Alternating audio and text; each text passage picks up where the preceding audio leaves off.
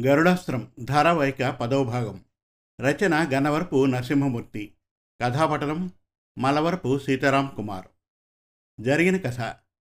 Sriharsha mechanical engineering final year student. అనుకోకుండా hostel గది ఖాళీ చేయాల్సి రావడంతో రూమ్ కోసం వెతుకుతూ ఉంటాడు. ఆ ప్రయత్నంలో భాగంగా తండ్రి చిన్ననాటి స్నేహితుడు లాయర్ కరుణాకరం గారిని కలుస్తాడు. ఆయన శ్రీహర్షను తన అవుట్ హౌస్లో ఉండమంటాడు. కరుణాకరం గారి అమ్మాయి ప్రణవితో పరిచయం అవుతుంది శ్రీహర్ష.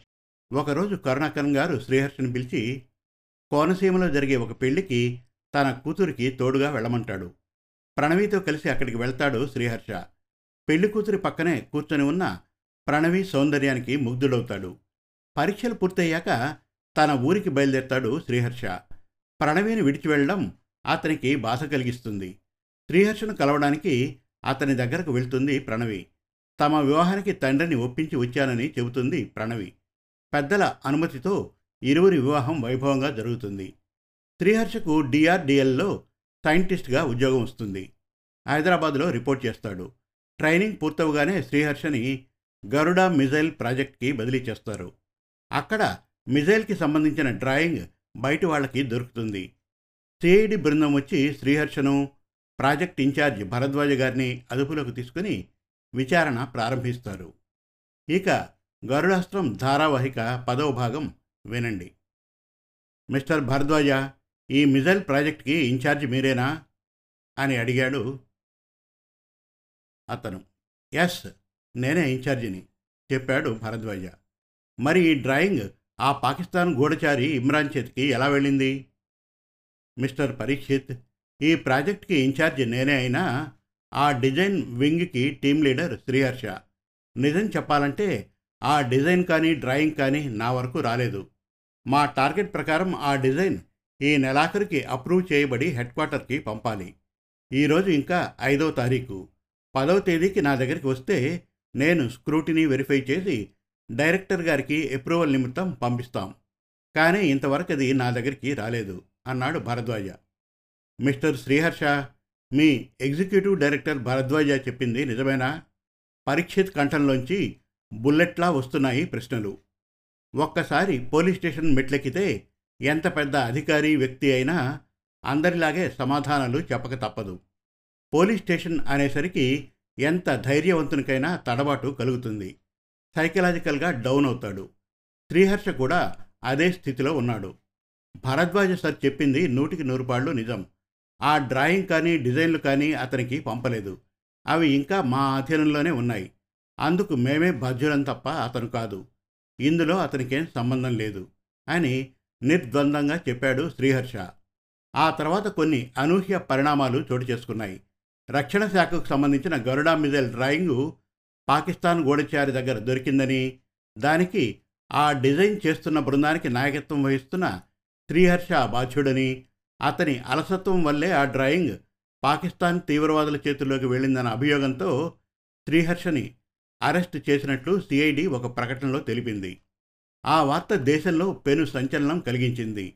టీవీల్లో బ్రేకింగ్ న్యూస్లు పేపర్లలో హెడ్లైన్స్ కొన్ని ఛానళ్ళైతే ఎవరి శ్రీహర్ష అంటూ శ్రీహర్ష మీద కథనాలు ప్రసారం చేశాయి. అతని బాధ్యతారాహిత్యం వల్లే డ్రాయింగ్ తీవ్రవాదుల చేతికి చిక్కిందని ఆరోపిస్తూ కథనాలు వండి వార్చాయి ఈ వార్త తెలిసి ప్రణవి దిగ్భ్రాంతికి లోనైంది. ఎంతో దేశభక్తి నిజాయితీ కలిగిన తన భర్త శ్రీహర్ష మీద ఆరోపణలు వచ్చి అరెస్టు కావడం ఆమె జీర్ణించుకోలేకపోయింది. ఆమె ఆ విషయాన్ని నమ్మలేకపోతోంది. ఎందుకు ఇలా జరిగింది?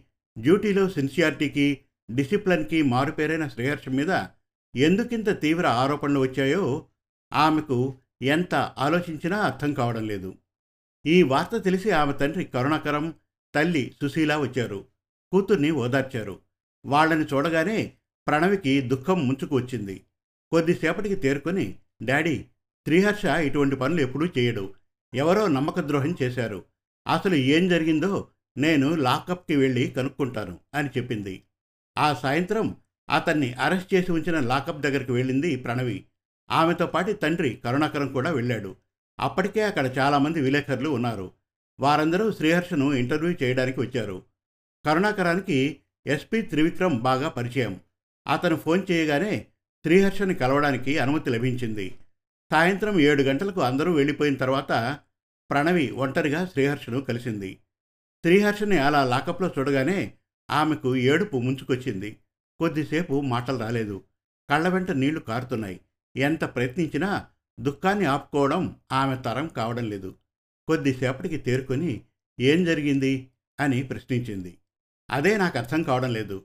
డ్రాయింగ్లు డిజైన్కి సంబంధించిన అన్ని ఫైళ్ళు భావన అనే సైంటిఫిక్ అసిస్టెంట్ దగ్గర ఉంటాయి. ఏదైనా కాగితం బయటకు రావాలంటే ఆమెకు తెలియకుండా జరగదు అన్నాడు శ్రీహర్ష. మరి ఆ విషయం మీరు పోలీసులకు ఎందుకు చెప్పలేదు? చెబితే ఆమెను ఇంట్రాగేట్ చేసేవారు కదా. ఈ డ్రాయింగ్ బయటకు వెళ్ళిన విషయంలో మీకెంత బాధ్యత ఉందో భరద్వాజ గారికి కూడా అంతే బాధ్యత ఉంటుంది. టీం లీడర్ అని మిమ్మల్ని బాధ్యత చేసిన వారు ప్రాజెక్టుకి డైరెక్టర్ని ఎందుకు బాధ్యత చేయలేదు? పోలీసులు ఈ విషయంలో తప్పు చేశారనిపిస్తోంది.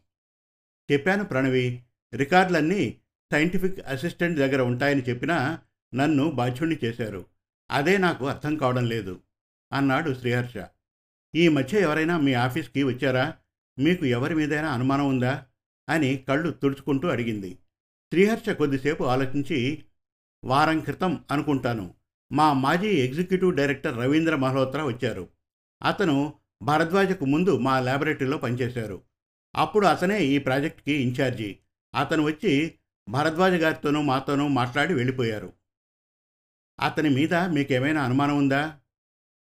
అంటే అతను చాలాసేపు ఆ రోజు భావనతో మాట్లాడాడు. కొన్ని జెరాక్స్ కాగితాలను కూడా తీసుకెళ్ళాడు. ఇద్దరూ కలిసి కంప్యూటర్ రూమ్లోకి వెళ్ళి చాలాసేపు మాట్లాడుకున్నారు. భావన ఇదివరకు అతని కింద పనిచేసింది కదా ఆ చనువుతో మాట్లాడుతోందని అనుకున్నాను. కానీ ఇప్పుడు ఆ డ్రాయింగ్ బయటకు వెళ్ళడానికి బహుశా అతను కారణమేమో అన్న అనుమానం కలుగుతోంది అన్నాడు శ్రీహర్ష. మీరేం గాభరా పడద్దు. నాన్నగారు కూడా వచ్చారు.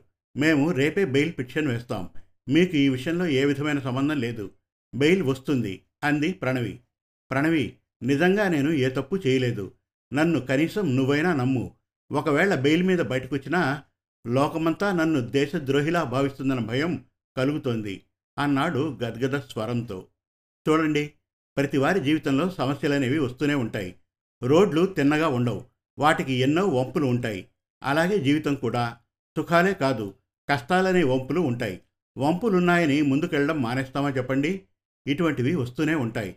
మనం వాటిని ధైర్యంతో ఎదుర్కోవాలి. వాటినే కష్టాలంటారు. చీకటి ఉంటేనే వెలుగు గొప్పదనం తెలుస్తుంది. ఇటువంటివి జీవితంలో స్పీడ్ బ్రేకర్ల వంటివి. కాబట్టి మీరేం బాధపడకండి. అన్నీ సర్దుకుంటాయి. నేనెక్కడో చదివాను. అందమైన లోయను చూడాలంటే ఎత్తైన కొండని అధిరోహించక తప్పదు. మీకు అండగా మా కుటుంబమంతా ఉంది. మీ నాన్నగారికి ఈ విషయం తెలియనివ్వను. అంది చెమర్చిన కళ్ళను తుడుచుకుంటూ. శ్రీహర్షకి ఆమె మాటలు ధైర్యం కలిగించాయి. అతను బేరగా చూస్తూ ఉంటే అతని చేతిని తాకుతూ no man is an island నువ్వు ఒంటరివి కావు. సరేనా? ఏదొచ్చినా మన మంచికే. కష్టాలు వచ్చినప్పుడు బాధ కలిగినా తర్వాత దాని ఫలితం గొప్ప ఆనందాన్ని ఇస్తుంది బీ బ్రేవ్ అంటూ అతని దగ్గర సెలవు తీసుకుంది ప్రణవి. మర్నాడు సిఐడి శ్రీహర్షను కోర్టులో హాజరుపరిస్తే అతనికి వారం రోజుల పాటు జ్యుడిషియల్ రిమాండ్ విధించింది కోర్టు. కరుణాకరం ప్రణవి అదే సమయంలో బెయిల్ పిటిషన్ని వేశారు. అది ఆ రోజే విచారణకు వచ్చింది. సిఐడికి సంబంధించిన పబ్లిక్ ప్రాసిక్యూటర్ రాఘవరావు తన వాదనలు వినిపిస్తూ ఈ కేసు దేశ భద్రతకు సంబంధించింది. మరీ ముఖ్యంగా దేశ రక్షణ శాఖ యొక్క మిజైల్ డ్రాయింగ్ ఓ పాకిస్తానీ గూఢచారి చేతికి దొరికింది. ఇది చాలా ప్రమాదకరం. రేపొద్దున వాళ్ళు మన మిజైల్ వ్యవస్థను నిర్వీర్యం చేసే వ్యవస్థను ఆ దొరికిన డ్రాయింగ్ ఆధారంగా తయారు చేయవచ్చు. అంతేకాక మనం తయారు చేస్తున్న మిజైల్ నమూనానే వారు తయారు చేసి మన మీద ప్రయోగించవచ్చు. పాకిస్తాన్ తన గూఢచారుల్ని చాప కింద నీరులా మన దేశంలో ప్రవేశపెట్టింది. వాళ్ళు చాలా తెలివిగా మన రక్షణ శాఖ సైంటిస్టులకు డబ్బు ఆశ చూపి ఇటువంటి అత్యంత విలువైన డ్రాయింగ్లను పత్రాలను చేజిక్కించుకునే ప్రయత్నాలు చేస్తున్నారు. అందుకు ఉదాహరణే ఈ కేసు. ఈ కేసులో శ్రీహర్ష అనే సైంటిస్టు ప్రలోభాలకు లోనై ఈ డ్రాయింగ్ని కొందరు బయట వ్యక్తులకు చేరవేశాడనిపిస్తోంది. అందుకని అతన్ని విచారణ చేస్తే అసలు విషయాలు తెలుస్తాయి. అందువల్ల అతన్ని విచారించవలసిన అవసరం ఉంది. ఈ పరిస్థితుల్లో అతనికి బెయిల్ ఇవ్వడం మంచి పని కాదు. అది కేసుని బాగా ప్రభావితం చేస్తుంది. కాబట్టి ఈ బెయిల్ పిటిషన్ని కొట్టేయవలసిందిగా కోరుచున్నాను అని తన వాదనలు వినిపించాడు.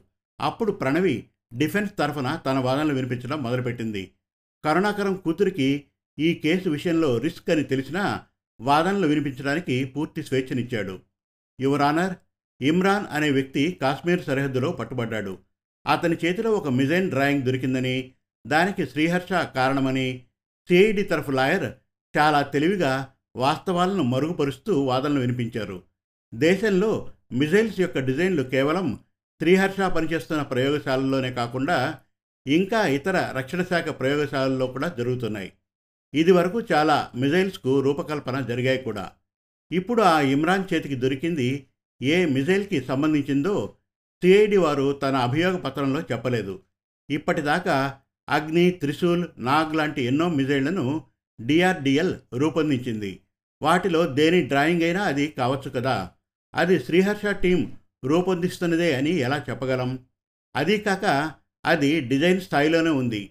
కానీ ఆ డిజైన్కు అనుమతులు మంజూరు కాలేదు. ఆ డిజైన్ పూర్తయితే దాన్ని రక్షణ శాఖ అనుమతిస్తుందో లేదో తెలియదు. అటువంటి డిజైన్తో తయారు చేసిన డ్రాయింగ్ వల్ల శత్రువులకు ఏమిటి ఉపయోగం? ఇంకా ఆ డిజైన్ను ఎన్నో శాఖలు పరీక్షించి తమ అనుమతిని ఇవ్వాలి. అప్పుడే డ్రాయింగ్ తయారు చేయబడి ఆ మిజైల్ వేరే చోట తయారు చేయబడుతుంది. ఇంకో ముఖ్య విషయం శ్రీహర్ష ఆ ల్యాబొరేటరీలో రెండు సంవత్సరాల క్రితం నియమించబడ్డ ఒక జూనియర్ సైంటిస్ట్ మాత్రమే. ఆ మిజైల్ రూపకల్పన డాక్టర్ భరద్వాజ నేతృత్వంలో కొనసాగుతోంది. శ్రీహర్ష అతని కింద పనిచేసే ఓ సైంటిస్ట్ మాత్రమే. టీమ్ లీడర్ అన్నది భరద్వాజ పని సౌలభ్యం కోసం ప్రోగ్రెస్ కోసం ఏర్పరిచింది కానీ అది ఏమీ పదోన్నతి కాదు. కేవలం శ్రీహర్ష మీద నమ్మకంతో అతన్ని టీం లీడర్ చేశారు. ఇందుకు ఏ విధమైన వ్రాతపూర్వక ఆర్డర్ ఏదీ లేదు. కేవలం నోటి మాటన జరిగింది. అదీ కాక ఆ మొత్తం డిజైన్లు డ్రాయింగులు సైంటిఫిక్ అసిస్టెంట్ల కస్టడీలో ఉంటాయి. వాటి వివరాలను వాళ్ళే ఒక రిజిస్టర్లో పొందుపరుస్తారు. ఏదైనా డిజైన్ కానీ డ్రాయింగ్ కానీ బయటకు వెళ్ళాలంటే ఆ సైంటిఫిక్ అసిస్టెంట్కు తెలియకుండా జరగదు. అటువంటిది ఏ బాధ్యత లేని శ్రీహర్షను ఈ కేసులో డ్రాయింగ్ బయటకు వెళ్ళిందని అరెస్ట్ చేయడం అన్యాయం అమానుషం. సంస్థ డైరెక్టర్ ఎగ్జిక్యూటివ్ డైరెక్టర్లు మొత్తం ల్యాబొరేటరీ భద్రతకు బాధ్యులు. వాళ్ళని బాధ్యులు చేయకుండా కేవలం ఒక చిన్న సైంటిస్టుని బాధ్యుడిని చేసి అరెస్ట్ చేయడం వెనక ఏదో పెద్ద గూడు పుఠాణి ఉందని నేను మనస్ఫూర్తిగా నమ్ముతున్నాను. దీని వెనకాల ఢిల్లీ లెవెల్లో ఎవరో రాజకీయ పెద్దల హస్తం ఉండొచ్చు. కేవలం ఓ చిన్న అధికారిని అరెస్ట్ చేస్తే వాస్తవాలు వెలుగులోకి రావని ఓ కుతంత్రంతో చేసిన పని ఇది. దీనివల్ల దేశ భద్రతకు ముప్పు కలగడమే కాకుండా ఒక నిర్దోషి అయిన యువ సైంటిస్టు భవిష్యత్తుని పాడు చేసే ప్రయత్నంగా దీన్ని మనం భావించవచ్చు. ఈ కేసులో నిజాలు వెలుగులోకి రావాలంటే దీనికి సంబంధించిన పెద్ద తలకాయల్ని అంటే ఉన్నతాధికారులను ఈ డ్రాయింగ్ను తమ కస్టడీలో ఉంచుకున్న సైంటిఫిక్ అసిస్టెంట్లను అరెస్ట్ చేసి విచారణ చేస్తే వాస్తవాలు వెలుగులోకి వస్తాయి.